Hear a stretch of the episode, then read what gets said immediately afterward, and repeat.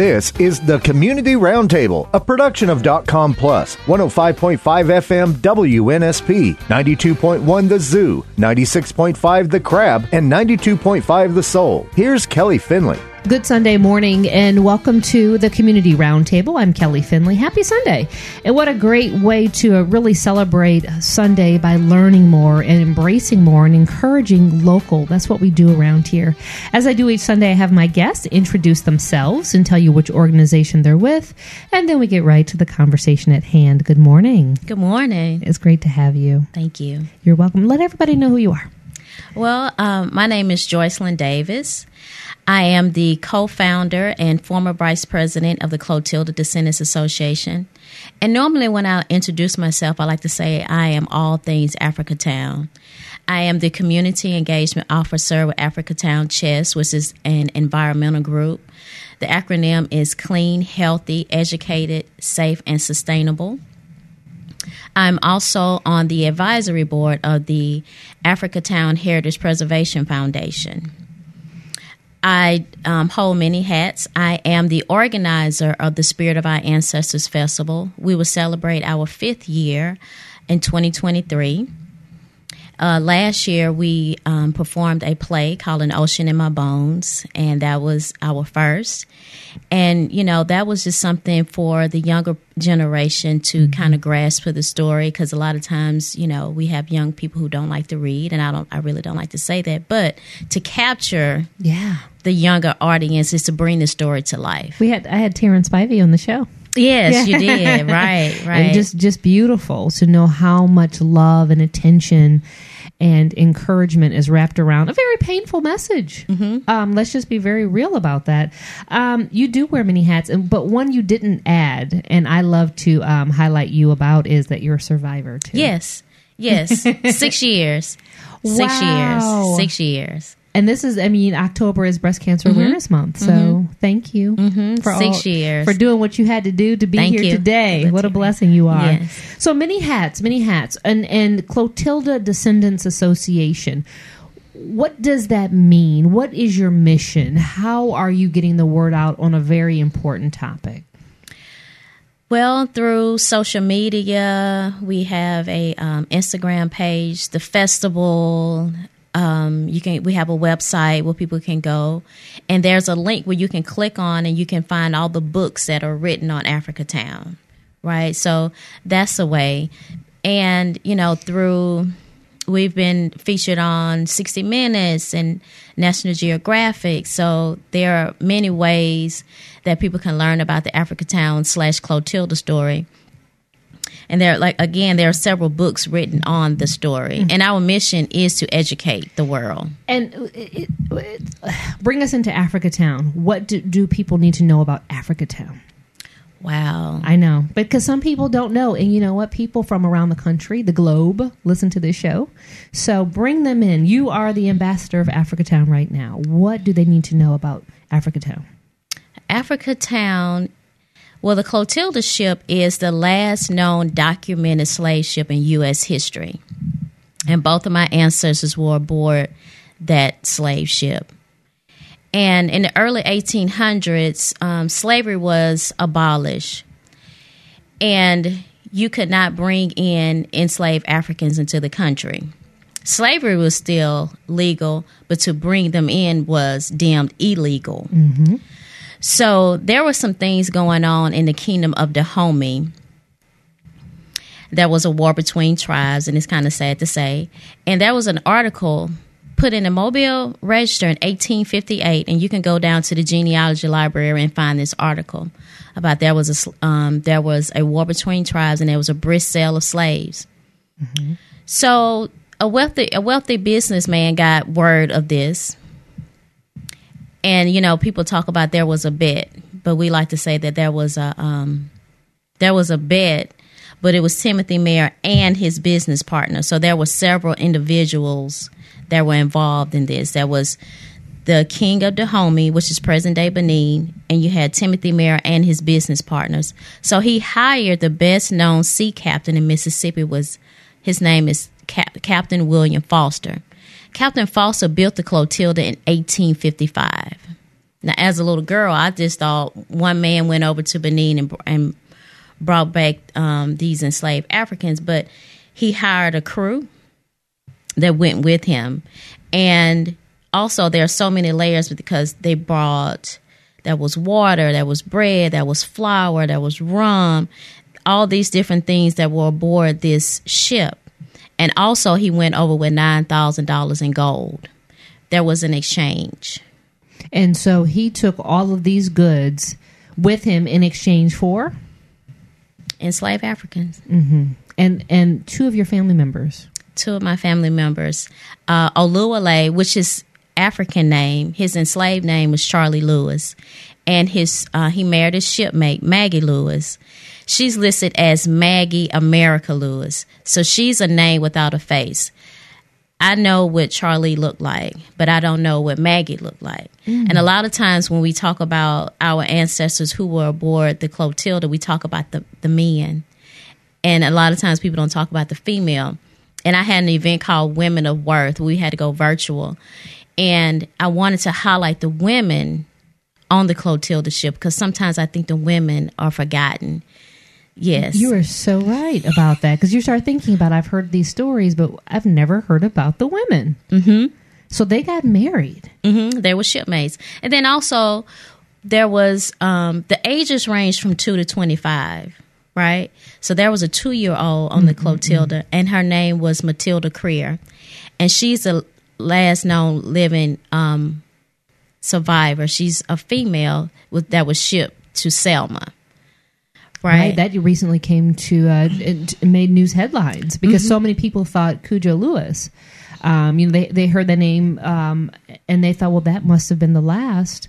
But wow, mm-hmm. you are really informing us, and it's so important to do that because I think you're right. I mean, this generation. They're so technology is technology overload, mm-hmm. and so if they can't get things in bite size, if they can't read a post at a red light, they don't want to know, right? You're a teacher, you know. And so capturing their attention with what you're saying right now, it, it makes you want to lean in and, and, and know more. Mm-hmm. So the bet happens. Um, these human beings are mm-hmm. brought over against their will. Mm-hmm. And the Foster, Foster went over. It was like a two month journey, and he stayed in the Kingdom of Dahomey for around eight days and these individuals were already in a barracoon for his selection. Right, so he just didn't go over and come right back. He right. stayed for eight days, and that these individuals had to be examined. Mm. You know, and they had to go through. Just you know, demoralizing. Just. Mm-hmm. Yeah, the door of no return. Yeah. And in the city of Prichard, they have the door of return. Interesting. Right. Where, where is that located? That is, we, we call it um, downtown Prichard Mall. Okay. Yes. On, and they, on Main Street. Mm-hmm. Okay. Well, is it Wilson Avenue? Okay. Wilson gotcha. Avenue, and they have the door of return. Mm. So there was so many. It was so many layers to it, and like I say, it was a two month journey. Foster Foster stayed for eight days, and they were in the barracoon for him. In that he made his selection. And the thing of the the most the main thing about is that they survived this journey. Right. How many? Well, some say 108, some say 109. Okay. But we as a Descendants Association, we we we recognize the full 110. Right. Right. So they survived this journey. And this was something that I didn't talk about when I was in school. And although I did go to school with kids that were descendants, this is something that, you know, I, I'm, I attend Union Missionary Baptist Church. My family is from Lewis's Quarters. And it's just something I just didn't talk about openly. Well, I think especially if you're not surrounded by people who are telling you how empowering your message is, it's easy to feel shame as a little person, mm-hmm. not knowing, especially not knowing the breadth and the and the depth of this story mm-hmm. of how these people were brought here and how they not only survived but they thrive. They thrive. That's the thing I I like to talk about is what they did when they got here. Mm-hmm. So I think about these were there was a preschooler, there were elementary, there were middle, there were high, and there were college students on this ship. And, and and let's just be real. It's not the type of ship like we know of today, where people can mill around, okay, and they've got bathrooms and they've got food. It wasn't like that at all. No, because actually the sh- the, um, the Clotilda was not a slave ship; it was a ship that carried goods Mm-hmm. back and forth. So Foster outfitted it, but I don't think he really made it large enough, really, because these people were cramped. A, shoon, a schooner. A schooner, yes. right? And it was fast, it was sleek, it was beautiful, you know. But And able to hide human beings. Mhm, young people. And I think about what they did when they got here. You know, they did not come to the United States with a slavery mentality, right? They had, you know, how like when you're a, a young adult, you have a five year plan. And they had a five year plan where they formed a school, they started a church, and they started their own community because they actually thought that if they worked for these five years that they could actually go back home but they were denied that right Right. so since we can't go back home we'll form our own community And you wish more people were as resilient today as they were back then, especially the way they were taken from their homeland, brought here. Um, and I mean, I know the story intimately more so because I am a part of the Dora Franklin Finley African American Heritage Trail. But I'm amazed because you hear the name Timothy Meaher, you hear the name William Foster. Those names are still in Mobile. Mm-hmm. Very much so. Mm-hmm. And it's hard to not to get emotional about that mm-hmm. and say, well, w- where are these people and why they're not supporting Africa Town hmm. if they're not or if they are? I don't know, but that that would be the first question that you would I would think people would want to know because Africa Town's still very much here and Lewis Quarters. Will you describe what Lewis Quarters looks like right now and where it's located? well how i i, I like to talk about lewis quarters is one way in and one way out mm-hmm. And actually, my ancestor, and when we talk about the story, that they were divided. You know, Foster receive between eight to ten. Timothy Meaher received the bulk. His brother Burns received a couple enslaved Africans, and my ancestor was enslaved by this person named Colonel Thomas Buford. So what Lewis's quarters is is where the Buford plantation was. So you know there were several people that were involved in this quote unquote bed. And what year are we talking about right about now? So this is about 1865 1870 because Lewis's quarters was established in 1870. Okay. If you go into Lewis's quarters, it'll say Lewis's quarters established in 1870. Welcome family and friends. So it's one way in and one way out. And how I how you get into Lewis's quarters, you have to go through, which is it used to be Gulf Lumber Company, but now it's Canfor. You have to go through. You you think you're going through the lumber company, but it's actually houses back there. So my ancestor was um I, I don't like to say the word aloud, but Colonel Thomas Buford. He was able to buy land from Colonel Thomas Buford in 1870 and we still have family members that still live there today. Wow. right since 1870 but it's surrounded by lumber. Mm-hmm. Chemicals. right so Yes. you know when i think about lewis's quarters you know it's one way in one way out and you're, you're driving on this gravel. And it was a, it's a secluded place. It's where my great grandmother lived. She was born in 1899 and she passed away in 1997 right? So um, we called her mama. She was um, of course my mother's grandmother my great grandmother but she wasn't gigi or anything like that we just called her mama right. so I would visit Mama every Saturday. My mom would go grocery shopping for her. She was like, "Come on, let's get up. We're going to the quarters to go grocery shopping for Mama." But when I would hear the word quarters, I didn't know anything different. I didn't know it was a slave quarters. Wow. But I just thought this is what we quarters. called call the quarters. Yes. And it, it, you know, her brother lived next door, her sister lived across the way, and it was just it's all family. But I didn't know any different. Because how old are you at this point? oh 10 you know 18 years Yeah. old just young. i mean just from a little girl just on up it's like and then i remember lorna woods um, talking to my that my dad and i'm standing next to him and she was telling him the story about colonel thomas buford and that land and i was like wow you know we're standing on a slave quarter How, I know this is radio, so people can't see you, um, but how do you remain cheerful? How do you keep that smile on your face, knowing what your family has gone through? And, and honestly, to some degree, still goes through. Right. I'm I'm hopeful. Mm-hmm. I'm hopeful because this story and it's, it's, it's, always been in our Alabama history books. It's in the fourth grade Alabama history and ninth grade Alabama history, which I remember.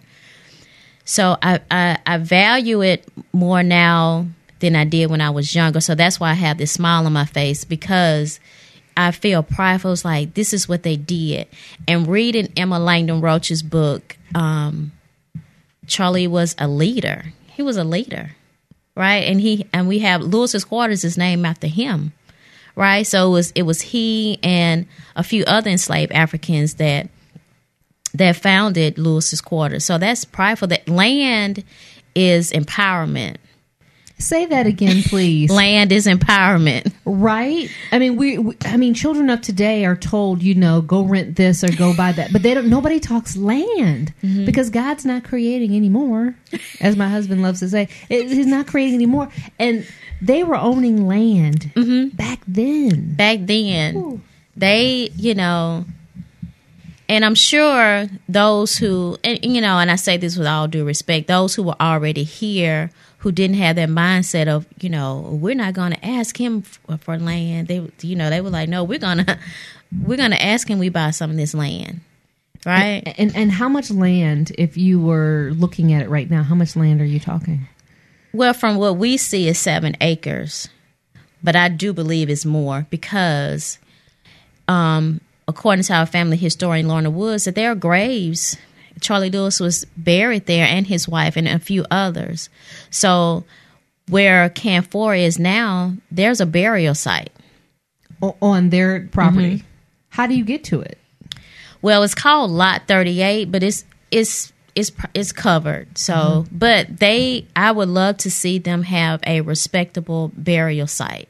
So, right now, can you reach it without having to ask permission from the company to go over there? I'm not quite sure. Okay. Well, I'm hopefully not. they're listening, and maybe this will, you know, be the green light that was needed to to move that forward. And I would love to see a um, proper marker for Lewis's quarters, that would be great as well. And if, if that company is listening, that's right, listening to, uh-huh. You know, we have the sign because you know, bef- uh, I remember years ago it didn't say Lewis's quarters, but uh, my uncle Gary Archer and Lorna Woods they're responsible for having that sign made that says Lewis's quarters.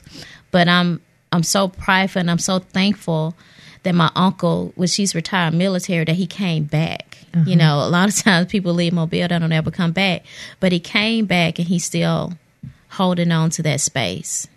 That is beautiful. If you're just tuning in, uh, welcome to the Community Roundtable. That's Joycelyn Davis. She is the former vice president and co-founder of the Clotilda Descendants Association. She wears many hats, and we're talking about Africatown, the Clotilda, um, Lewis Quarters. Some these are some things that people don't know, and so the fact that you're taking time to talk about it, especially uh, before uh, a major premiere happens, um, and that's what, what, I wanted to have you on the show for. But going back to um, Lewis Quarters so your uh, family they own this land. They're you're little and your your mom is saying we got to go to mom's to the quarters because she's she, your mom's going grocery shopping but your great grandma she's going to take care of you while she's grocery shopping. And then what?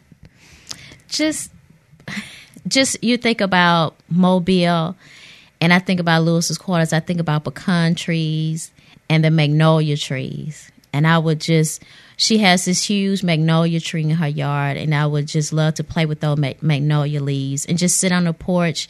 And she had this like rocking chair that I would just sit in, and I would just be amazed because, you know, I have my mother, I have my grandmother, and I have my great grandmother. All these women, all strength. these, yeah, uh huh. All, uh, yes, the strength of these women.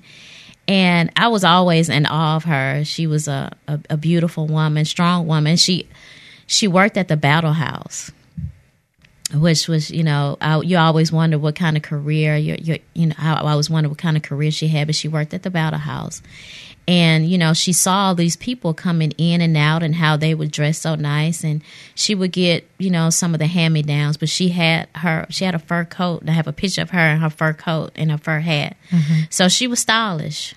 She was And you're talking stylish. about this is great grandmother. this great grandmother What would you say to her if she were here today?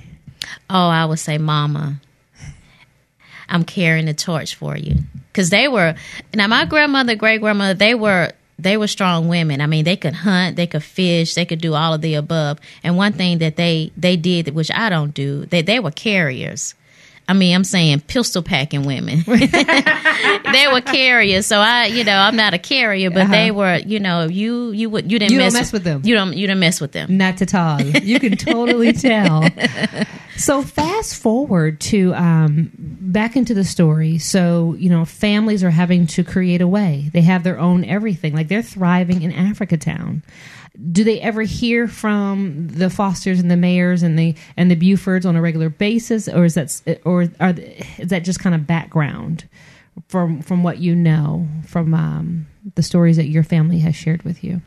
So as far as I'll, I'll talk about the Fosters first because Mike Foster, who is a cousin to Captain Foster, we met him in 2020 when we did the Anderson Cooper piece.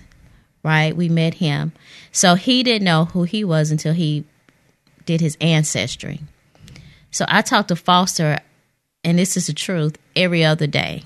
Even now? Yes, he's ever since. He's like brought him along. right? He's in Wisconsin, but every other day he's like asking what's going on, just to be updated.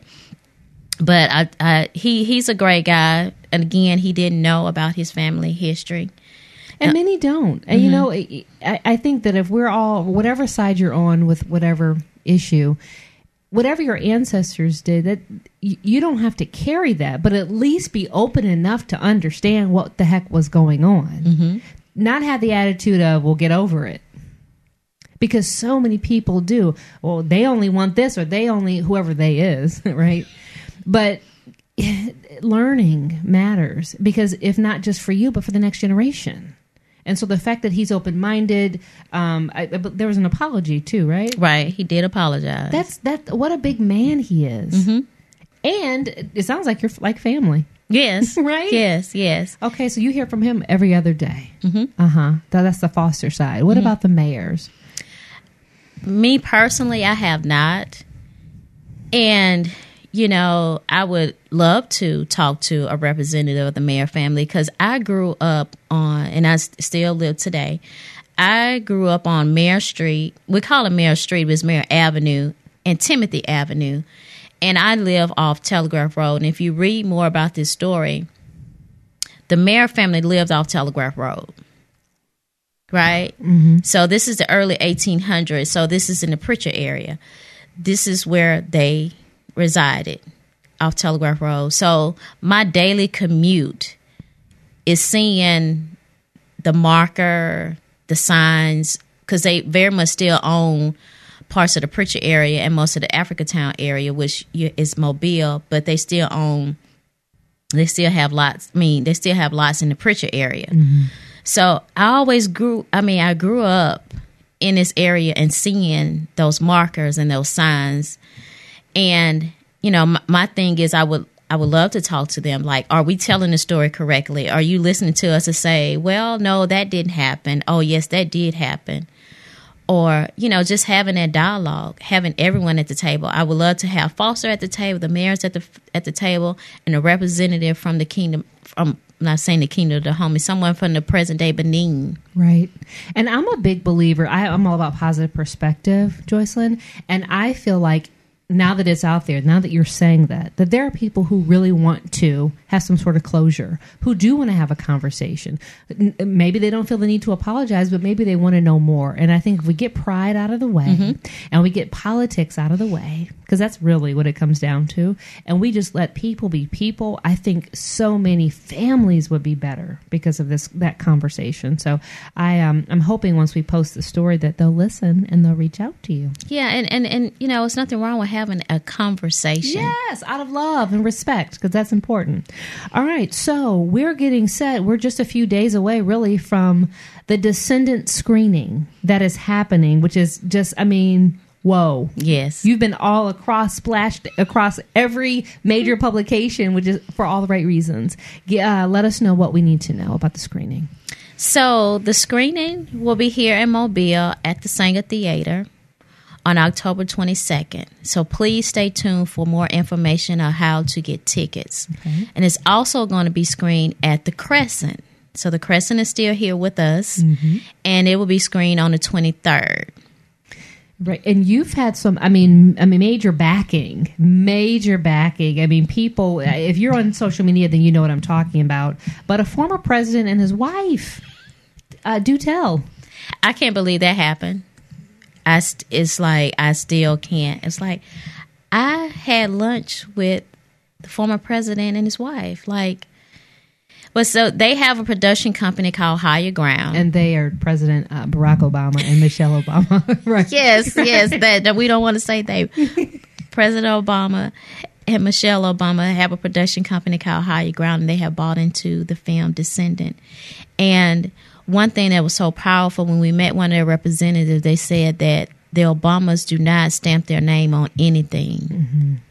That this film is, was so powerful to them that they felt like they wanted to be a part of it. And then also, um, Ahmir Thompson, Questlove, the drummer for the Jimmy Fallon show, traced his roots back to Africatown in 2017, and he and I are related. So he's a part of the, he's an executive producer on the film as well. So it's just all coming full circle because that little girl who stood in Lewis's quarters listening to Lorna Woods tell the story would not have thought that she would be eating lunch with the pres- President Obama and his wife and Ahmir Thompson. Right? See? What happens when you know who you are mm-hmm. and the fact that you're trying to help others learn more about their people who may be your people and we could all be people That's a beautiful thing. And the fact that we're able to get a snippet and, and look at, and then the director's local, yes. Margaret Brown. Uh huh. Margaret Brown. She is a Mobile native, and that's that's the beauty of it. She she knows the history. She's from the area, and we embrace her mm-hmm. and we support her, and and let me just say this because Africatown, obviously, well, to some maybe it's not obvious, but this these are black people. Mm-hmm. Margaret Brown is a Caucasian woman, so that tells you how this is about love and the professionalism and the respect that's wrapped around helping people understand about a mighty community. Mm-hmm. And I want to make a point about that because Margaret always talk about the fact that she is a Caucasian and and she's she's not really telling the story. We're telling the story. She's she's behind the lens, but she was not the first Caucasian. It was Emma Langdon Roche, and I know people um, talk about Zora Neale Hurston, but Emma Langdon Roche was the first, and she was a Mobile native. And her book is called Historic Sketches of the South, where she interviewed nine of the enslaved Africans and she sketched them. So Margaret is not the first, and I always say, Margaret, you're, you're not the first. So don't you know? Don't feel like you know you're not worthy of this. You're you are worthy of it, but you're not the first Caucasian I, to cover the story. I love that you share that. I mean, all together, we're all family mm-hmm. when we're trying to help people to understand something so powerful. If you want to uh, continue the conversation and follow up with Joycelyn Davis, do so. Follow her on Facebook, the Clotilda Descendants Association, on Instagram, Clotilda Descendants Association, and the website, theclotildastory.com. Thank you so much for joining me. And thank you. You are always welcome back. Please keep us posted on any new developments and I hope the Meahers and the Fosters and the Bufords are listening and they'll do what's right yes. for all. All right. Thanks for tuning in to this edition of the Community Roundtable. Keep it tuned to the Sound of Mobile station. Coming up next is 251 Now with Kelly Finley. You've been listening to the Community Roundtable, a production of Com Plus, 105.5 FM WNSP, 92.1 The Zoo, 96.5 The Crab, and 92.5 The Soul. Tune in next Sunday at 7 a.m. for another edition of the Community Roundtable on the Sound of Mobile.